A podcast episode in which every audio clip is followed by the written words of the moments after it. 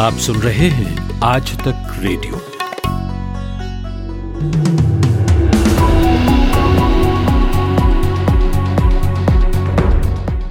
नमस्कार, मैं हूँ पूनम कौशल। दोपहर से लेकर अब तक देश दुनिया में क्या क्या हुआ, कहाँ और किन क्षेत्रों से क्या अपडेट्स हैं, सब कुछ लेकर आए हैं हम आपके लिए शाम चार बजे के बुलेटिन में। अगले पाँच मिनट हम और आप साथ रहेंगे तो वक्त कम है और खबरें ज़्यादा शुरू करते हैं। कांग्रेस वर्किंग कमेटी के हाई लेवल ड्रामे के बाद अब सोनिया गांधी अध्यक्ष के तौर पर काम में जुट गई हैं। इसी कड़ी में आज सोनिया गांधी ने केंद्र सरकार पर राज्यों के बकाया जीएसटी और नीट जेईई एग्ज़ाम्स पर एक बड़ी बैठक बुलाई है। इस बैठक में कांग्रेस शासित प्रदेशों के मुख्यमंत्रियों के अलावा कांग्रेस समर्थित सरकारों के मुख्यमंत्री और पश्चिम बंगाल की मुख्यमंत्री ममता बनर्जी को भी आमंत्रित किया गया। बैठक में नीट और जेईई एग्ज़ाम और कल होने वाली जीएसटी काउंसिल की मीटिंग को लेकर बात हुई। कोरोना काल में जेईई और नीट परीक्षा पर संग्राम जारी है। सरकार इन दोनों परीक्षाओं को तय समय पर कराने की जिद पर अड़ी है।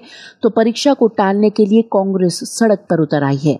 दिल्ली स्थित शास्त्री भवन के बाहर एनएसयूआई के कार्यकर्ता अनिश्चितकालीन भूख हड़ताल पर बैठ गए हैं। सुशांत सिंह राजपूत मामले में भारतीय जनता पार्टी के नेता सुब्रमण्यम स्वामी लगातार एक्टिव हैं।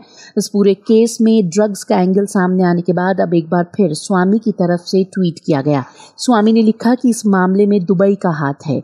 उन्हें पता चला है कि बॉलीवुड कार्टेल की पहचान हो गई है और वो मर्डर से पहले के सहायक के रूप में पहचाना गया है। दिल्ली में कोरोना मरीजों का आंकड़ा लगातार बढ़ता जा रहा है। इसे लेकर मुख्यमंत्री अरविंद केजरीवाल ने आज अहम बैठक बुलाई। बैठक में स्वास्थ्य मंत्री, मुख्य सचिव और स्वास्थ्य मंत्रालय के सभी आला अधिकारी मौजूद रहे। सीएम अरविंद केजरीवाल ने कहा कि कोरोना से लड़ने के लिए उनकी सरकार तैयार है। उन्होंने कहा कि हमारे पास चौदह हज़ार से अधिक बेड्स हैं, जिसमें दस हज़ार से ज़्यादा बेड्स खाली हैं। साथ ही टेस्ट को बढ़ाने का फैसला भी किया गया। एक हफ़्ते के अंदर चालीस हज़ार टेस्ट प्रतिदिन कराने बनाने का लक्ष्य रखा गया है। भारतीय जनता पार्टी के सांसद निशिकांत दुबे और कांग्रेस नेता शशि थरूर के बीच लगातार बयानबाजी जारी है। पहले फेसबुक विवाद को लेकर दोनों नेताओं में सवाल जवाब हो रहे थे। अब निशिकांत दुबे ने शशि थरूर को जम्मू कश्मीर में 4G के मसले पर पत्र लिखा है।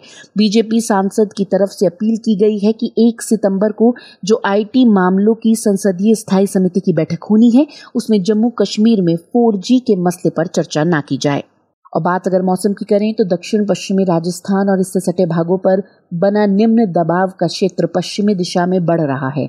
मौसम विभाग के मुताबिक ओडिशा, पश्चिम बंगाल, झारखंड, छत्तीसगढ़, मध्य प्रदेश और उत्तर प्रदेश के कुछ इलाकों में अगले पाँच दिनों में बारिश होने का अनुमान है। वहीं हिमाचल प्रदेश, उत्तराखंड और ओडिशा में आज, यानी कि 26 अगस्त को, भारी बारिश होने की संभावना है। पूर्व राष्ट्रपति प्रणब मुखर्जी की स्थिति लगातार गंभीर बनी है। दिल्ली के आर्मी अस्पताल में उनके फेफड़ों में हुए संक्रमण का इलाज किया गया। वो अभी भी डीप कोमा में हैं और उन्हें वेंटिलेटर सपोर्ट की ज़रूरत बनी हुई है। पूर्व राष्ट्रपति प्रणब मुखर्जी को 10 अगस्त को दिल्ली कैंट में स्थित आर्मी अस्पताल में भर्ती कराया गया था। मुखर्जी के मस्तिष्क में खून का थक्का जमने के बाद उनके मस्तिष्क का ऑपरेशन किया गया था। सीमा पर भारत और चीन में चल रहे तनाव के बीच केंद्र सरकार लगातार सुरक्षा बलों की ताकत बढ़ाने में जुटी हुई है। गृह मंत्रालय के सूत्रों से मिली जानकारी के मुताबिक गृह मंत्रालय सैद्धांतिक तौर पर सहमत हो गया है कि जल्द ही सात नई बटालियन आईटीबीपी को मिल जाएँगी। सूत्रों के मुताबिक आने वाले दिनों में इसके लिए कैबिनेट नोट लाया जाएगा। किंग्स इलेवन पंजाब और राजस्थान रॉयल्स के पिछले हफ़्ते दुबई पहुँचने वाले खिलाड़ियों ने छह दिन का अनिवार्य क्वारंटीन पूरा कर लिया है।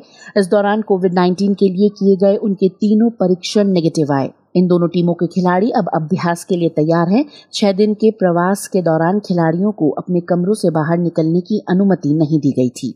अमेरिका की दिग्गज महिला टेनिस खिलाड़ी सेरेना विलियम्स न्यूयॉर्क में जारी western and southern tennis tournament में उलटफेर का शिकार होकर बाहर हो गई हैं। तेरहवीं सीड मारिया सकारी ने अपने शानदार प्रदर्शन करते हुए सेरेना को मात देकर क्वार्टर फाइनल में अपनी जगह पक्की की। सेमीफाइनल में जगह बनाने के लिए सकारी का सामना ब्रिटिश की नंबर वन खिलाड़ी जोहाना कॉन्टा से होगा। तो फ़िलहाल अभी के लिए बस इतना ही। पूनम कौशल को दीजिए इजाज़त। नमस्कार। खबरों की हलचल और देश विदेश का मिजाज आप सुन रहे हैं आज तक रेडियो।